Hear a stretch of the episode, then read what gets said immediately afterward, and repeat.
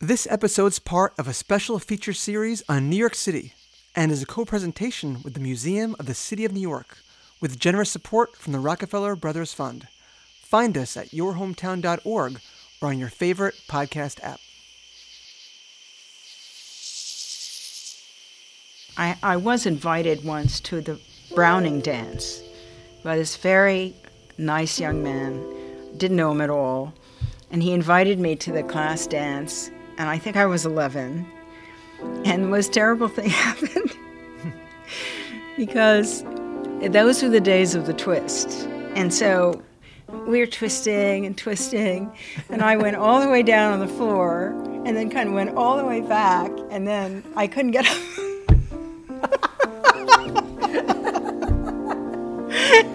Poor George had to lift me up. Anyway, I didn't do that again, but I, I don't think anyone asked me out to a dance after that for about three years. Where did you grow up? Is a question we're all asked, a lot. But the answer is never as simple as a place on a map, is it? It's about the kid inside of us and what happened to them there before we met the world and the world met us. I'm Kevin Burke, and this is Your Hometown. One of my first memories of watching Sigourney Weaver act was in Aliens, the second film in the franchise series that made the character she played, Ellen Ripley, one of the most iconic, badass heroines in movie history. I'll never forget the scene at the climax of the story when she appeared inside a tall, yellow power loader. I don't know, it looked sort of like a forklift type thing.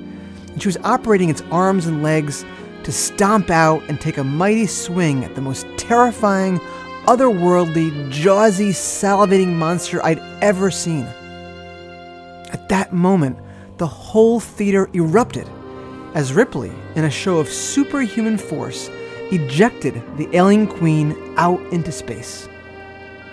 From then on, whenever I've seen her on screen, in whatever film, from Ghostbusters to Gorillas in the Mist to Avatar, I think of Sigourney Weaver instinctually as that tough, no nonsense, athletically graceful screen heroine that she is known for, far and wide. But interestingly, that's not how she saw herself as a girl growing up on the Upper East Side of Manhattan.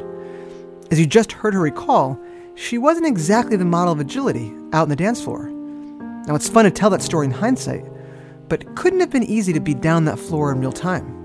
Something I know that the teenager inside of all of us can relate to deep down inside.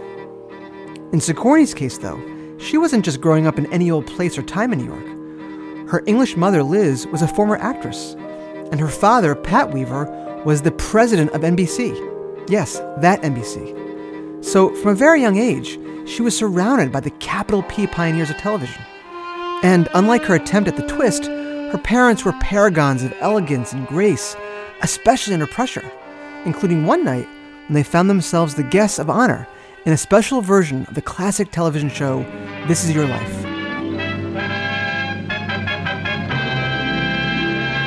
This is Your Life, an American television tradition. But instead of the usual host, it was the comedian Jackie Gleason of Honeymooners fame doing the honors. Jackie Gleason, for whatever reason, they did uh, This Is Your Life with my father and mother. And it was in the NBC apartment. My mother. They were the they were the, the objects of it, and there was your parents Yes, were the. they were the. Uh, this is they- their lives. Yes, this is their Okay, lives. And it was. Jackie Gleason, chain smoking. My my mother had gotten very beautiful in this beautiful dress, and they were walking Jackie around and talking about stuff. And as they went around a corner, my mother felt her dress. The zipper gave, and it completely came open in the back.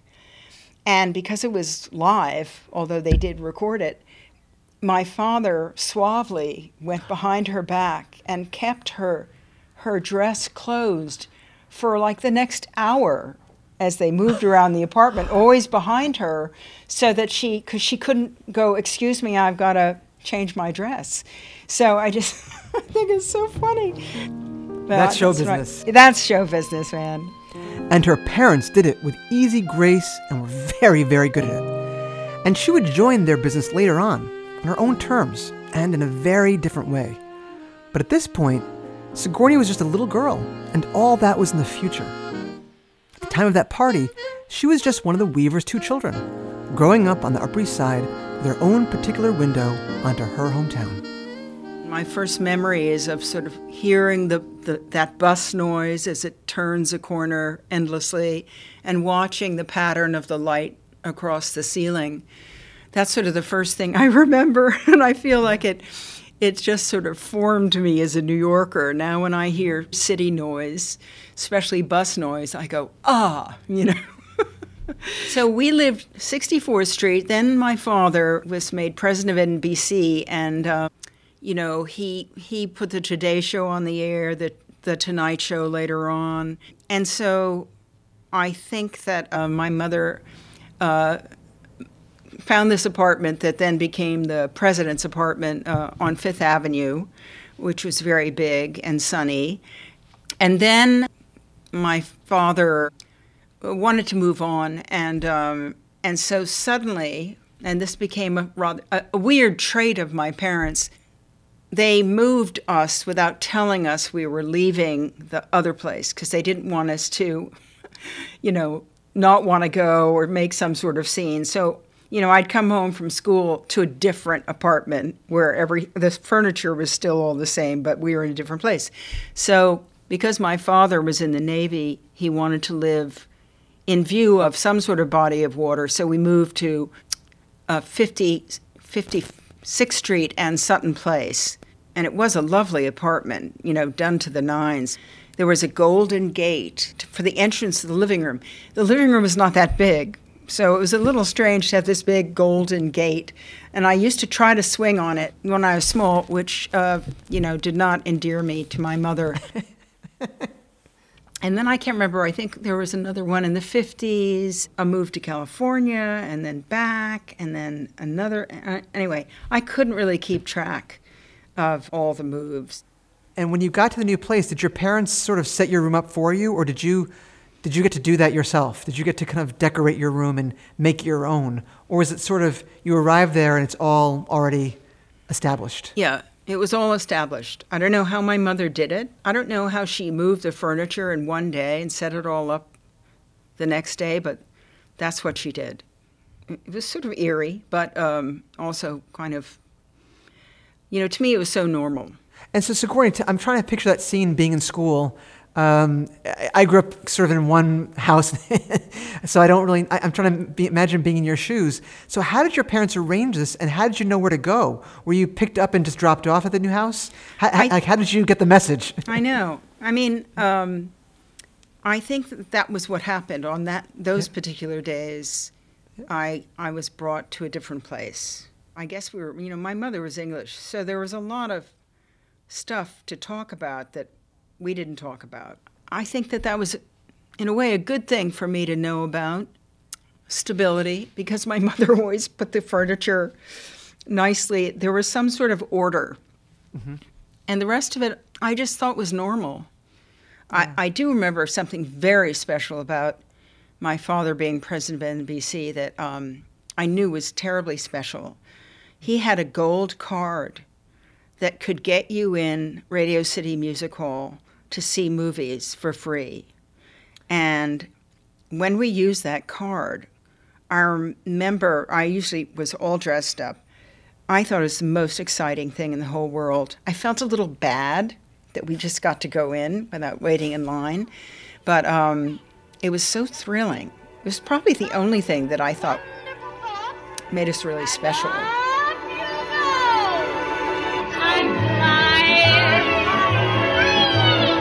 Look at me, way up high, suddenly here am I I'm flying. My father took me across a river. I always thought it was New Jersey, but it could easily have been the East River to mm-hmm. see Peter Pan being filmed for television with Mary Martin. With Mary Martin, yeah, wow. Yeah. So, Amazing. Yeah, I was worried about being underwater because I thought the bridge or whatever it was, the tunnel, maybe had just been built and mm-hmm. we were testing it. But um, no, I got to meet Miss Martin and there's a picture of me. I was so shy and I was like, you know. um, and I, I, I think I got to meet Cyril Ritchard, who was playing uh, Captain Hook, but I, I did get really scared of the crocodile that was sort of moving around the set with the clock going off in it. And um, I thought it was a, such a wonderful world. Having a dad in show business, especially television in the early 50s, there was so much excitement around it. A lot of the people in that world, like, you know, Jackie Gleason, Art Linkletter, who, you know, whoever they were, they were sort of the circle of friends that my parents were in. And so, and also a lot of people who just come over either right before the war or right after the war. And so it was a real cross section of people. What was interesting was that money was not considered uh, important or worth talking about.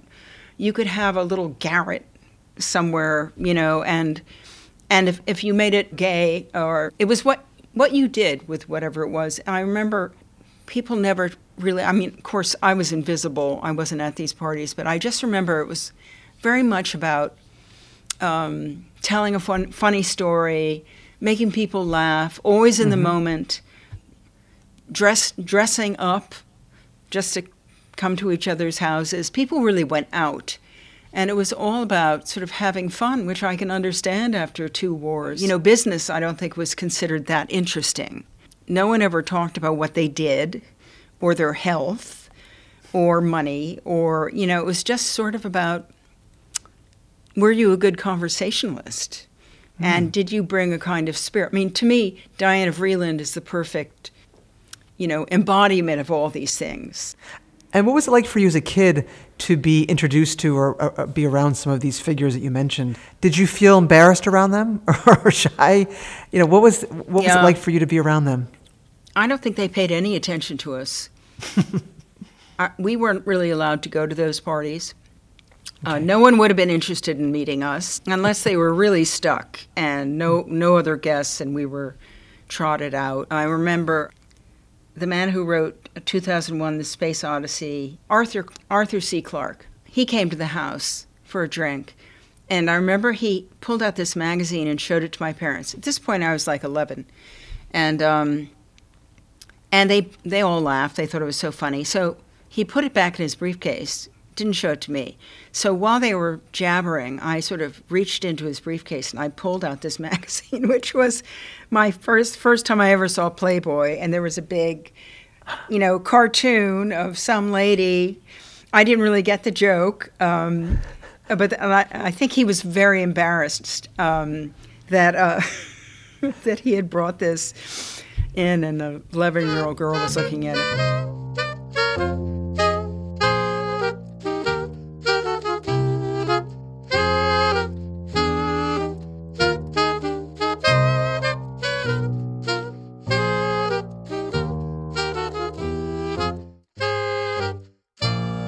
What was it like to be a shy girl in their world?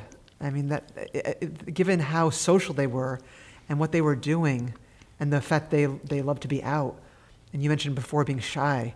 Yeah. How did you navigate that as a kid? Um, if you are five, ten and a half, and you're eleven, and you mm-hmm. you know, and you tower over everyone, I think that at that point I was feeling very self conscious and I probably was very quiet. I used to only wear olive green and black, and always had my nose in a book. So, you know, there were places at school.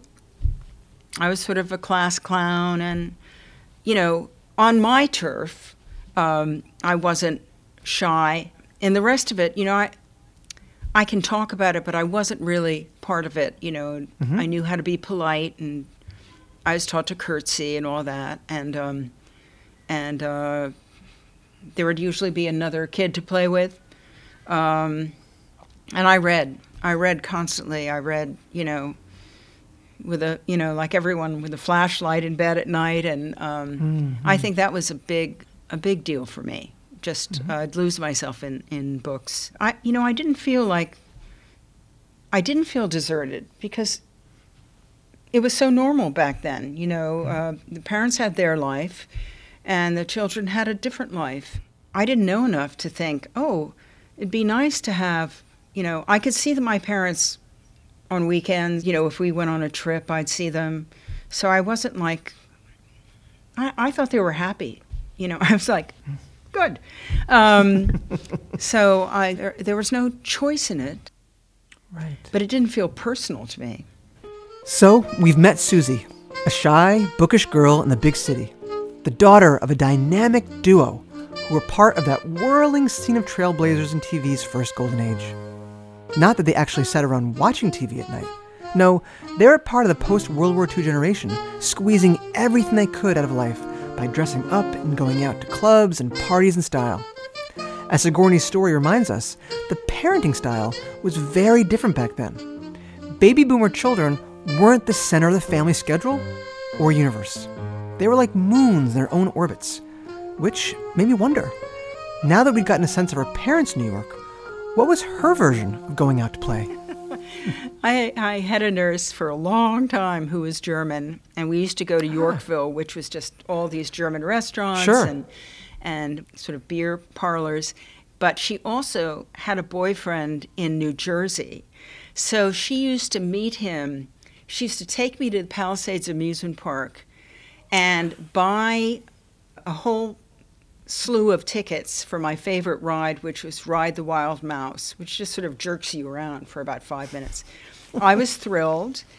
And then, so I'd have like eight or nine tickets for this. She'd go off and have a drink with her boyfriend. And I would just go on this ride again and again and again until, you know, like after five or six rides, I'd sort of crawl out and get sick. And, you know, she'd find me sort of sitting on the edge of the ride, you know, outside the ride, like, ugh. but to me, it was worth it for those few first rides. So did you you, you, didn't rat her out to your parents? You- Oh, what you no. No, I thought someone worse would come. Um, in those days, the, the wife would often just sort of be with the husband if he had, you know, there was so much entertaining and a lot of entertaining with these television jobs. So, yeah, I had to have a nurse. I, I, I've heard so many people say, "Oh, you poor thing, you grew up in the city." I'm like, "Are you crazy?" Um, you know, you could you could go to the um, Natural History Museum. Um, you could go to so so many things. You could go to shows. You could go to um, uh, Rockefeller Center and go skating. Um, uh, there were just nonstop things to do. There was a, um, a place called the Women's Exchange, and I think it was in the 50s on Madison. And it was a, a building, and in the, on the first floor, they had a, a big kind of cafeteria.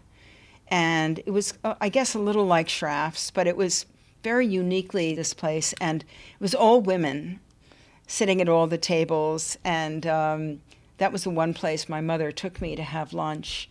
Um, and there was something so exciting about being in a place that had all different women talking different languages, um, just there for each other. You know, you never saw any men. It was just all women. It was like women's land. And of course, I think growing up in the city gave me confidence Yes. because I was used to roaming around these streets by myself a lot of the time and going to school very young by myself and and and also not to have the attention of parents very much. The city was your playground, the whole city. Okay, so Sigourney says her version of being a kid in New York was roaming around the city like a playground. And on that playground, she learned to do a lot of things on her own.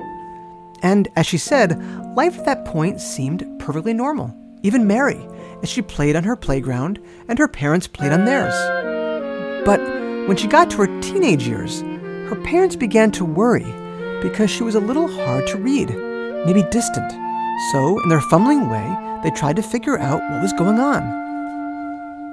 And when you were 13, I understand your parents sent you to a psychiatrist just to talk with them. And I was, I guess, because you had a, an uncommunicative personality, was what I've, I've, read. How did they tell you about that? How did they break the news to you that we'd like you to go and visit so and so? Did you just get dropped off there one day, or did they come and visit you, or how did they broach this subject with you? It was the days where people were sort of becoming mad about psychiatry. It's true. I was uh, not happy when they wanted to do that. It's true that I, you know, I wasn't a very talkative kid. We didn't really have that kind of life. You can't expect a kid to just throw everything up at dinner, mm-hmm. what you did that day. So it was sort of this really weird compensation on their part to sort of try to find out how what I was feeling and what I was thinking. And all I ever did with that man who had this fa- family photo of this ideal family with this little girl with long hair pulled back in a beautiful bow and a little party dress on. He had that facing out. So any kid going to see him would look at that and go, "Oh, well, I feel like a, you know, a troll." Um, and all we did was play checkers and other games. Dare I say it? I, I didn't think he was a very good psychiatrist. He wasn't very personal. And I went had to go back and see him many years later for something because I was I was going to um, transfer uh, to another college, and my parents mm-hmm. wanted me to go back and see him. And what he said to me was, um, you know, I said, "Well, what did you learn about me?" And he said, "I thought you really wanted to win." And I thought it was so funny because all we did was play checkers and stuff like that. So of course, all I wanted to do was win. I mean, you're you have a license, yeah. so you know, I guess it was just my parents realizing that they that we didn't have that kind of close dialogue through many of yeah. those years. Around that same time, the dialogue in Sigourney's life would change locations altogether when she packed up and moved out of New York to attend the Ethel Walker School way up in Connecticut. Having run the competition of playing board games with a psychiatrist trying to solve her, how, I wondered, did this totally new environment of a private, all girls boarding school change her relationship to home. When I first went away to school, I just cried nonstop for about three months and broke out in hives. And, mm. you know, I used to come home and watch The Life of Riley and I Married Joan and all these sitcoms and Loretta Young telling a different story each time. Mm-hmm. So it was one thing being away from the family. I could deal with that because I was used to that. But being away from my shows, I couldn't bear it. They made me laugh so hard, and I miss my shows. They were my friends, they were my companions. This is a scene from I Married Joan. I could just picture Sigourney in front of the TV watching it at home, not with her parents, not with her brother, but alone and totally involved, like she was spending time with true friends. Here's TV Joan comforting a pal. Honey, you've just got to go to sleep. Uh, maybe I can help. Now, now, just relax, clear your mind, and picture a beautiful, lazy river. You're floating down the river, way down. I'd rather be in a comedy sitcom than anything else I could think of. I've never done it, but to be part of a family like that and make mm-hmm. people laugh, I think is probably mm-hmm. the most joy you could have. Who wouldn't want to see her do that? But now that she was moving into her teenage years, she was going to have to get herself out of this thicket of hives and homesickness without her favorite shows or any TV at all. But like TV Joan, she did have a bit of a funny bone, and soon she discovered how to use it as a lifeline. Even at the girls' school, I was so dorky. You know, I'd win all these questionable, uh, you know, like um, freshman Fink and sophomore Fairy. And um, these were sort of insults, but if you had a good sense of humor, you could make people laugh. So I got all those things. And um, what did that? What does that? What does that signify? What is that? I'm trying to think. Like, what, what that? I means. had to run around with a broken wand and throw fairy dust at everyone in the school, uh, which was just baby powder, and you know, what can you do but try to do it, you know, well? Your parents sent you to some of the most prestigious, you know, private schools in the city. Yeah. Brearley on East 83rd, Ch- Chapin, which is on East End Avenue. And, you know, those are sort of storied places and, and you know, elite girls' schools. And I was going to ask you, what, what was the future your parents were preparing you for? You know, what were their expectations of you um, in, in sending, to you, sending you to these places? they believed in education so strongly. Mm-hmm. And I think they did it the main reason would be that wherever I went, whatever I did, I would always be able to hold my own. It was a rare time. Um, of course, those schools still exist, but to have that generation of women who had to really fight to get a good education, teaching you and believing in you and believing that you could do anything um, yes. was a, such a powerful motivator and made you feel that you you wanted to use that knowledge and these advantages and go out and that you should have no no matter what situation you ended up in that you would have your education as your sort of sword and shield. And um, so i think that that tradition of girls education which is so strong um, in in in New York, and I, I don't know about other cities, but I imagine uh, and I'm, I'm, I, it made me kind of a believer in, in same sex education because I feel like girls are leaders. And if there are all these boys around, you know, at a certain age, they start to, you know, put on lipstick and concentrate on the boys. And I didn't, I, first of all, I would have, I was such a, such a wreck, like this big, tall spider. I certainly wasn't ready to go to a co ed normal school. I needed to be in the oven for about five more years until I could catch up to my height.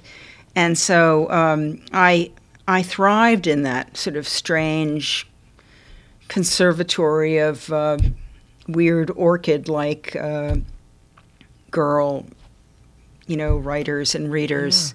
Yeah. It was the right place for me, and I'm inc- that's the thing I'm most grateful for of anything in my life that I had a, an education that not only was thorough, but that these women, you know, just force fed into us. You know, it was so important. It would make us equals in the world. It would, it would make us fighters. It would make us capable of, you know, feeling like there was nothing we couldn't do.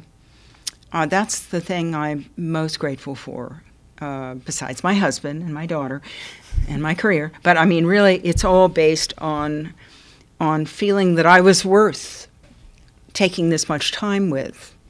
And I hope, yeah. you know, someday every child has that experience of the teacher believing in them, saying, "Go for it. You have your own point of view. You know, stand up and speak it out." And um, there's nothing nothing more important. You know, I actually think uh, when I went away to school, there was a teacher, an English teacher named Florence Hunt. She was extraordinary, and she we had to read all the Thomas Hardy novels. For some reason, Mrs. Hunt, Miss Hunt was very interested in what I had to say, and I would go in. I'd go, "Oh, Hamlet is so boring but the you know the play should be about Claudius, and uh, yes. he's much more interesting. And she'd say, "Yes, yes." I said, "I want to write a play about that," and she'd say, "Yes, go and do that." And um, it turned out that I was a good writer. It was something I loved to do, and was very good at, and felt completely thrilled by. Before you had a formed dream of, "I want to do this." Yeah. When you were in the room with the flashlight in your books Yes. You know, what were you reaching for? Well, besides John Lennon, um, I was probably, I had massive, you know, I had huge crushes on Steve McQueen and, mm-hmm. you know, that whole period. Um, but I think I wanted to be a writer very much. I thought there was nothing more wonderful than transporting someone to another world. And I kept that you know, through through college, I was an English major, and then I and then I, I thought, well, maybe I'll be a journalist because I don't think I have the talent to be a novelist.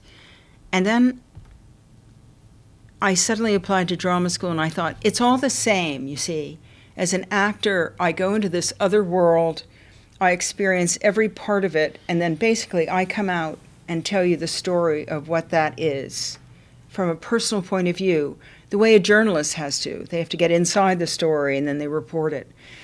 So I think I was very fascinated by both getting lost in stories and by being able to come out and pass them on.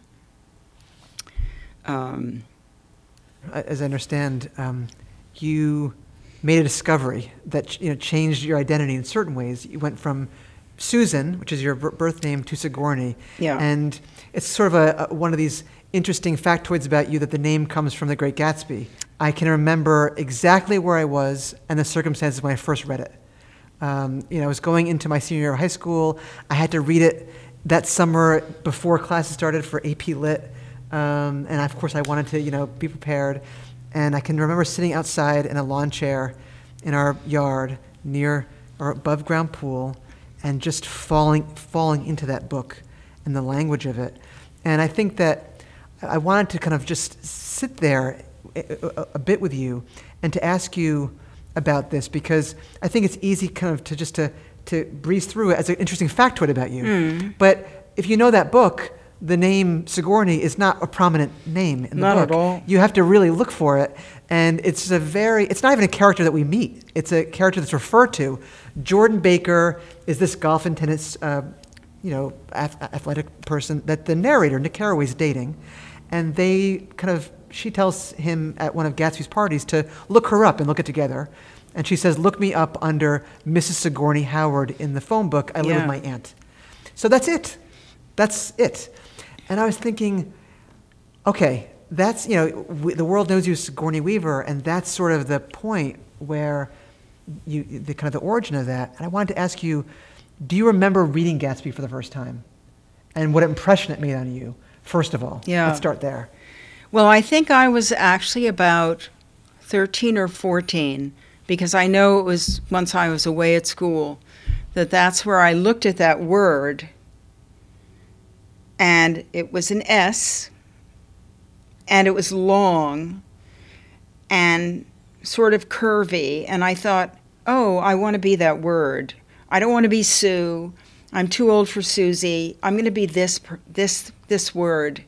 for a while, and I only did it really. I didn't think it would ever stick. I didn't feel like I changed my name. My parents mm-hmm. called me S in case I changed it to Sally or something. And I'm amazed that I'm still using that name today, but I, I know it's not uncommon for people to do that. Oh, and had you been on the lookout for a name when you read it? I don't Or think it- so. So you I- weren't saying, I've got to find a good S name. You just were reading The Great Gatsby and this name. yeah. And was it, was it the first time you read the book that it stuck out to you? Or was it like It was the first time. It was the first time. Um, it's also a novel in which the main character changes his name. You know, Yes. Gatsby is James Gatz. and Yes. He becomes Jay Gatsby. So there's sort of that riff on names too. Yeah. In it, Yeah. you know. Um, and but it sounds like when you read it, it was just instantaneous, and it wasn't Yeah. a statement. It was really more of a sound. Yes, and actually, it was the way it looked on the page.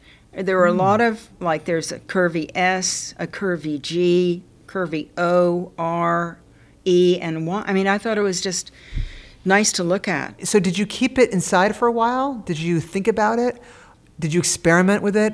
When did you s- start using it, and how? I don't know how I did it honestly. I look back and I go, "Wow, how did? Why did you do that? And how did you do that?" What happened was, I think I was at a dance because sometimes the school had dances with boys' schools, and um, uh, this boy said, "What's your name?" I said, "My name is Weaver," because that's what we called each other at this girls' school. We called each other by our last names, and I thought, God, I've got to think of a better name than that. and so I really just chose it, and then um, I I asked my friends to call me that. I don't think it was easy. I still have friends who call me Susie. My parents, as I said, called me S. The head mistress called my parents in New York and said, I hope you're not going along with this absurd idea your daughter has of changing her name. And my parents said that they said, Are you referring to our daughter Sigourney? Which was unexpectedly loyal of them. And but in fact, my father's name was Sylvester, he was called Pat. My mother's name was Desiree, she was called Liz.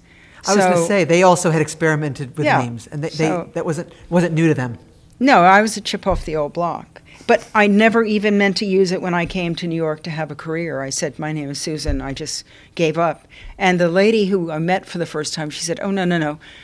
Don't use that. Th- this other one is much more interesting. But of course, everyone who really knows me calls me Siggy. So you can't really escape your destiny, you know. It's ironic, isn't it? That she grabbed that destiny from a corner of a corner of a corner of a famous American novel. Yet today, when you hear the name Sigourney, you only think of one person. She owns the name by now, and that didn't happen by accident. I didn't decide to become an actor for a long time, but I did grow up knowing a lot about the business, that it had ups and downs, and that you know it took it, it involved all kinds of people, and uh, that it was all about the show, and then it was over, and then it was you know. So I think I had that rhythm in my in me, even though I came to acting pretty late. Yeah. I had no illusions. Let's put it that way. I remember coming back from drama school. My father had said, You should call this friend of mine and maybe he can help you get a job, you know, at the network or something. And I called this guy up and he said, Do yourself a favor, get a job at Bloomingdale's. And I said, Excuse me, but I happen to have a degree from the Yale School of Drama. He said, Yeah, Bloomingdale's is the, it, that's where you want to go. And um, And so, for those who don't know that reference, Sigourney, what, what did he mean by that? For those who don't know. oh, he meant be a shop girl at, at Bloomingdale's. I'm sure they did not expect, because I was so shy, I'm sure they did not expect me to go into show business, let alone be successful in it. Your mom, you mentioned, had, had come here from England uh, and was herself an actor on stage and screen, um, and was in 39 Steps and, and other, you know, uh, important early works. And but she sort of gave that up when she got married, and, and sort of focused on, on family. It sounds like. my father had such a demanding job that she very reluctantly, I think, gave it up. I think she also thought the business in L- in uh, Hollywood, the film business was, you know, she definitely had some moments, casting couch moments, where she was shocked to see heads of studios chasing uh, her around, and that really, uh, I think she found that so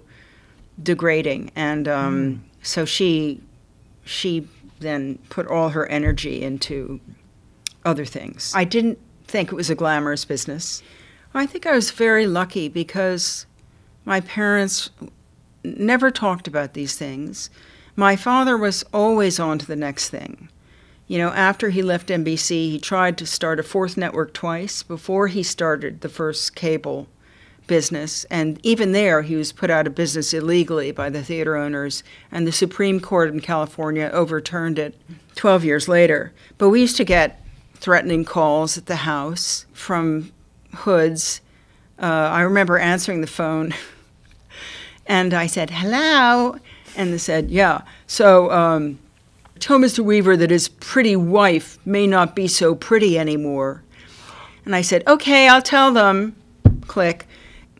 I thought my father was very brave. He believed so strongly that television was a rocket ship that should take us all over the world, expose us to all the arts, put us in the prime seats for the opening of the Bolshoi Ballet in Moscow. And uh, he, he believed that till the day he died uh, at 94. I could tell it was a bit rocky, but you know, again, I think that that was, in a way, a good thing for me to know about. Yeah, um, but not so early. not scary. You know, I think that because my mother always put the furniture nicely, there was some sort of order, Mm-hmm. and the rest of it I just thought was normal. I thought the way people lived always in the same house forever was kind of boring. Now, mind you, I, I live in a very boring way now. Uh, I don't like to move. And so I think that it is partially this desire to have, in my crazy business, Yeah. a lot of stability, some kind of order. Um, I see that I've done that. So in a way that that mimics what my, you know, my mother was very ordered, you know, because she was English and So I think that they, you know, I wouldn't trade them for anything. My father would always say, pick, pick something commercial, pick something commercial. And so when I did read scripts, I couldn't help. There's part of me that thought, yeah, but will this, I felt like my job wasn't finished until people were in the theater watching it. So I really wanted to make movies that people saw, because otherwise, in those days, they wouldn't. My my communication wouldn't be complete, because mm-hmm. they wouldn't have seen it. And if they right. didn't see it when it came out, that was it. You know. So I, there's always been a kind of um, commercial part of my decision, not not in a crass way. It's just like, oh yeah, they can't ruin this in filming. This has a good beginning, middle, and end shooting can't screw this up. Like Ghostbusters. You know, I just mm-hmm. thought, that's solid. I don't care how big it is. If the movie is not a story that is about more than those people in it, then I don't want to be in it. I don't care how big the role is. I can usually make most things work. I can improve most things. Mm-hmm. But in terms of what the movie's about, you can't change that. And you don't want to it either is solid or it's not.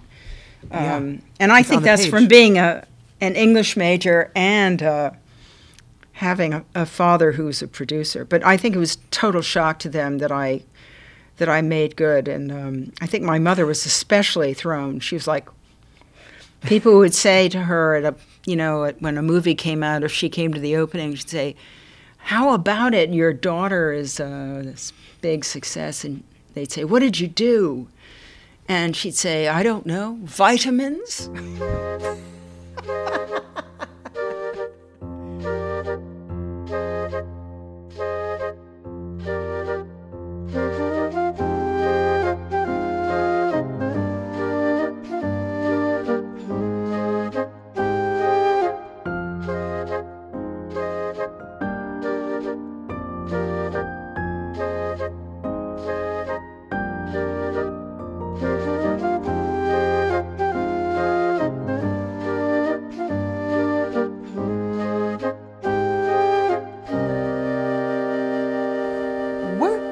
back at your life and those years we're talking about, what do you consider your jumping off point into adulthood?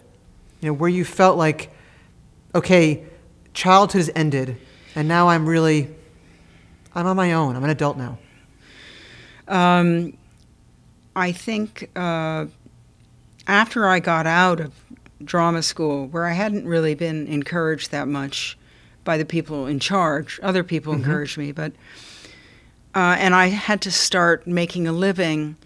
Um, and I was willing really to do anything uh, in the theater, you know, understudy or whatever.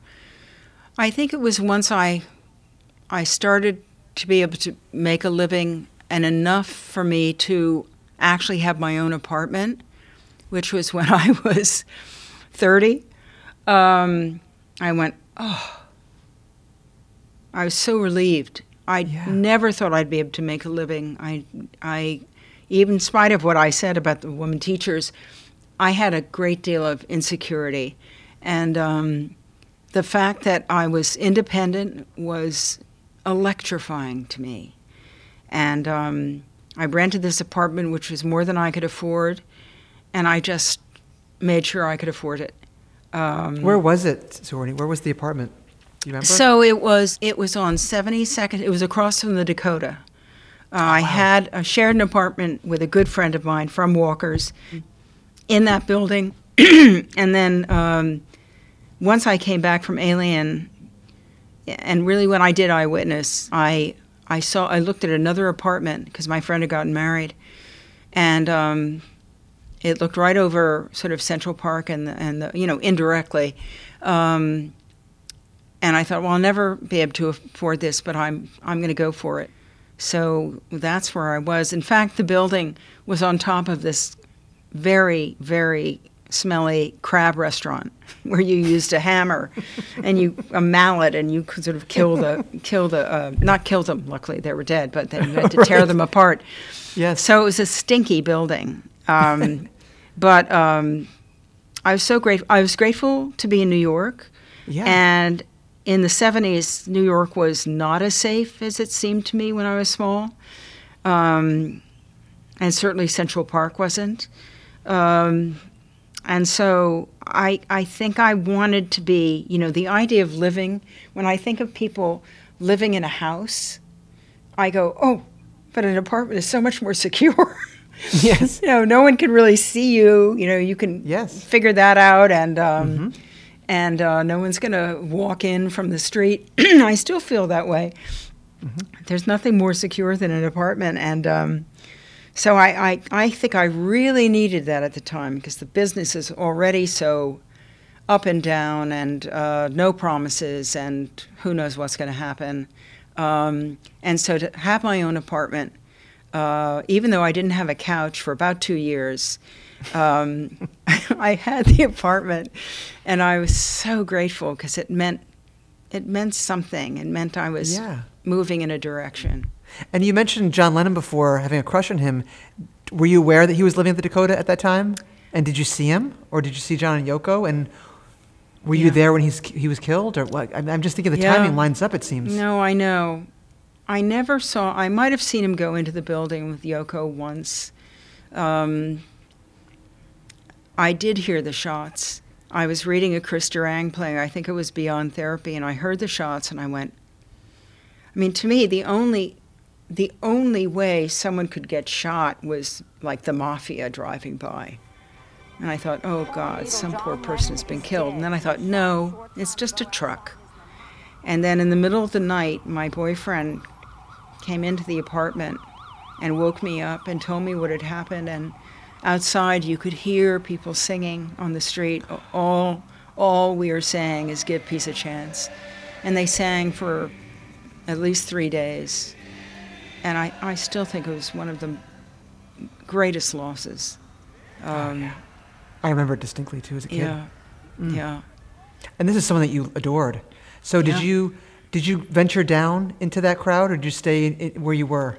No, I went down, and it really stood out as a bit of evil, you know, and um, and uh, and so shocking, so shocking. And and thinking about your career, Sigourney, it's, it's so extraordinary. But and there's so many things we could focus on. But one thing I wanted to talk to you about is you have been in, in the course of your career, so many iconic New York movies. Yeah. You know, you had a brief brief uh, on-screen role in Annie Hall. Mm-hmm. Uh, you think of Ghostbusters, you mentioned, and Working Girl, and The Guys, which I love. Thank and you. you know, thinking about acting in, in movies that are set in New York and that are part of the New York landscape, how did researching different parts that are set in the city open new windows to you onto Mm. the city in the course of your career? Underneath what I think New York gives you, regardless of what way of life you come from, you have this sort of uh, this much New York terra firma inside you, and everything can grow in that soil, which is a very vivacious, sort of universal feeling soil. I, I led a very uh, uh, distinctly privileged life, but I still felt part of New York. And if you ask me today, what is the most important thing about myself, I would still say I'm a New Yorker. I just think it's the greatest place in the world.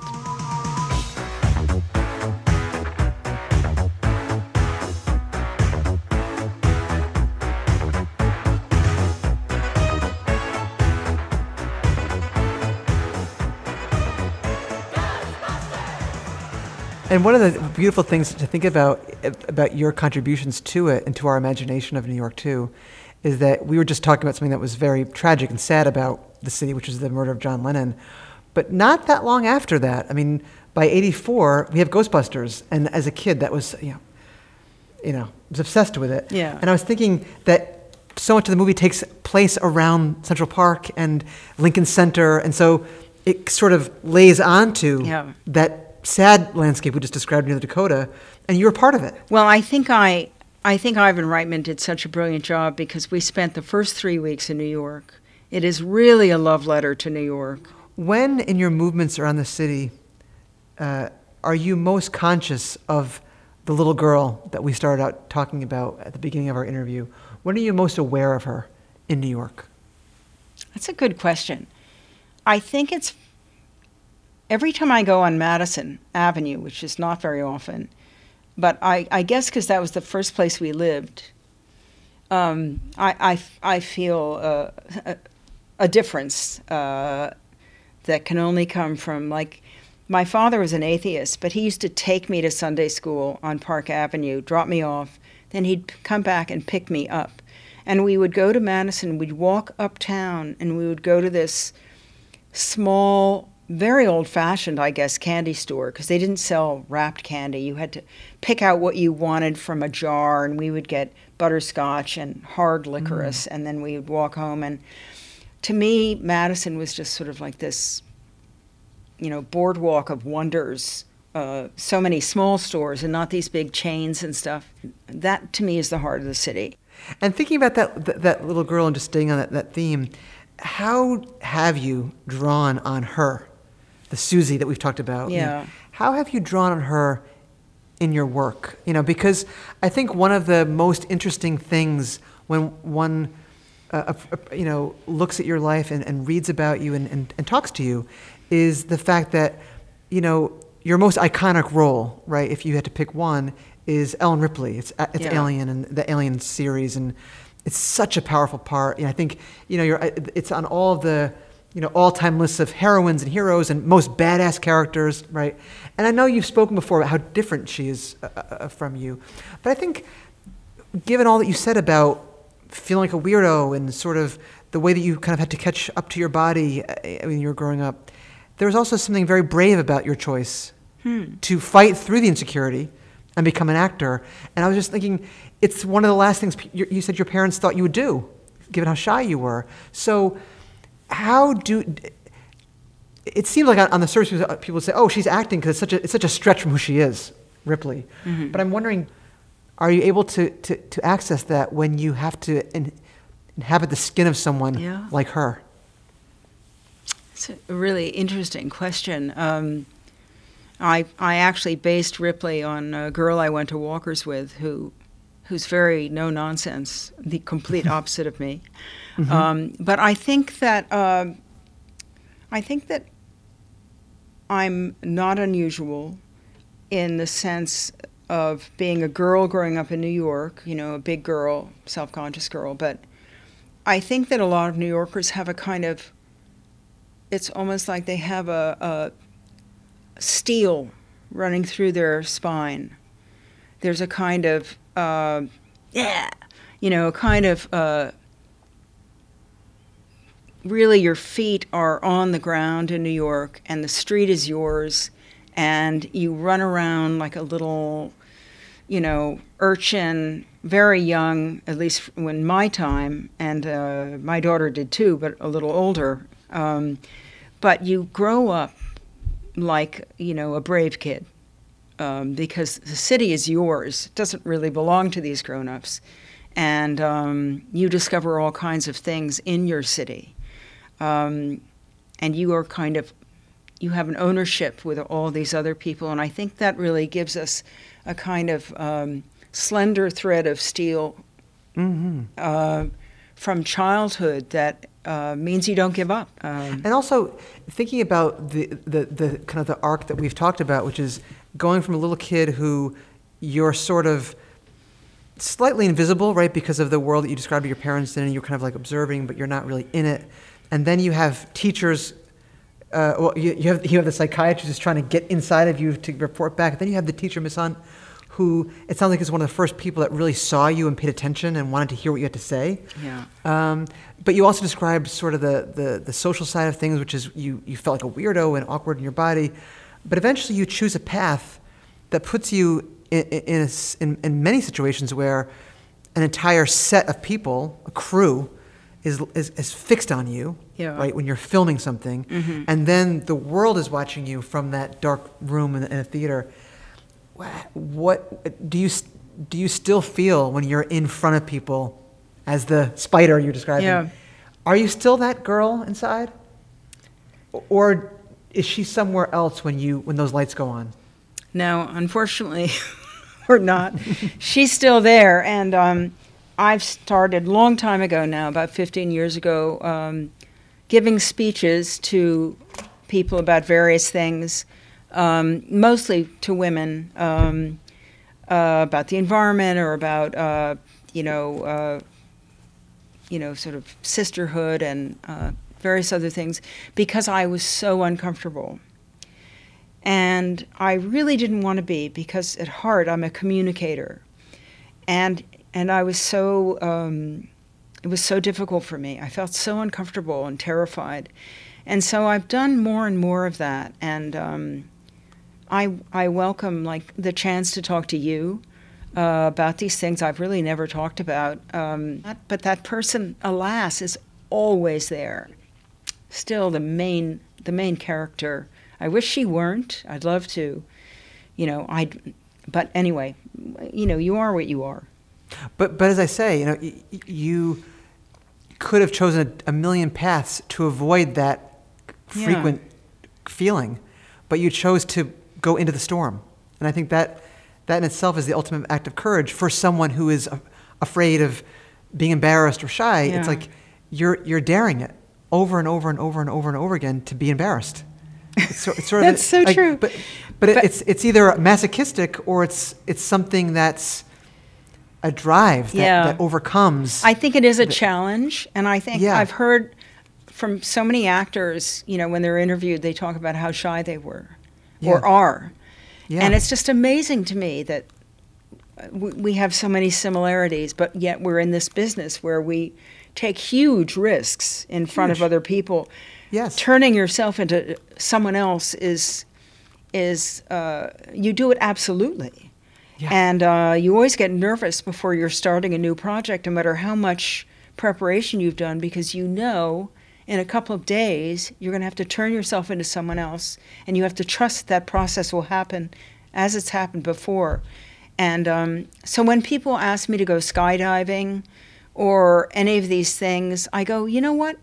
I really don't need to do that. I take enough risks with what I'm doing. Sigourney, I love to ed- end every interview by going to another New York writer, the, the poet Walt Whitman, who's you know very uh, special to me too. And uh, this comes from Leaves of Grass and Song of Myself, where he writes, "I bequeath myself to the dirt to grow from the grass I love. If you want me again, look for me under your boot soles.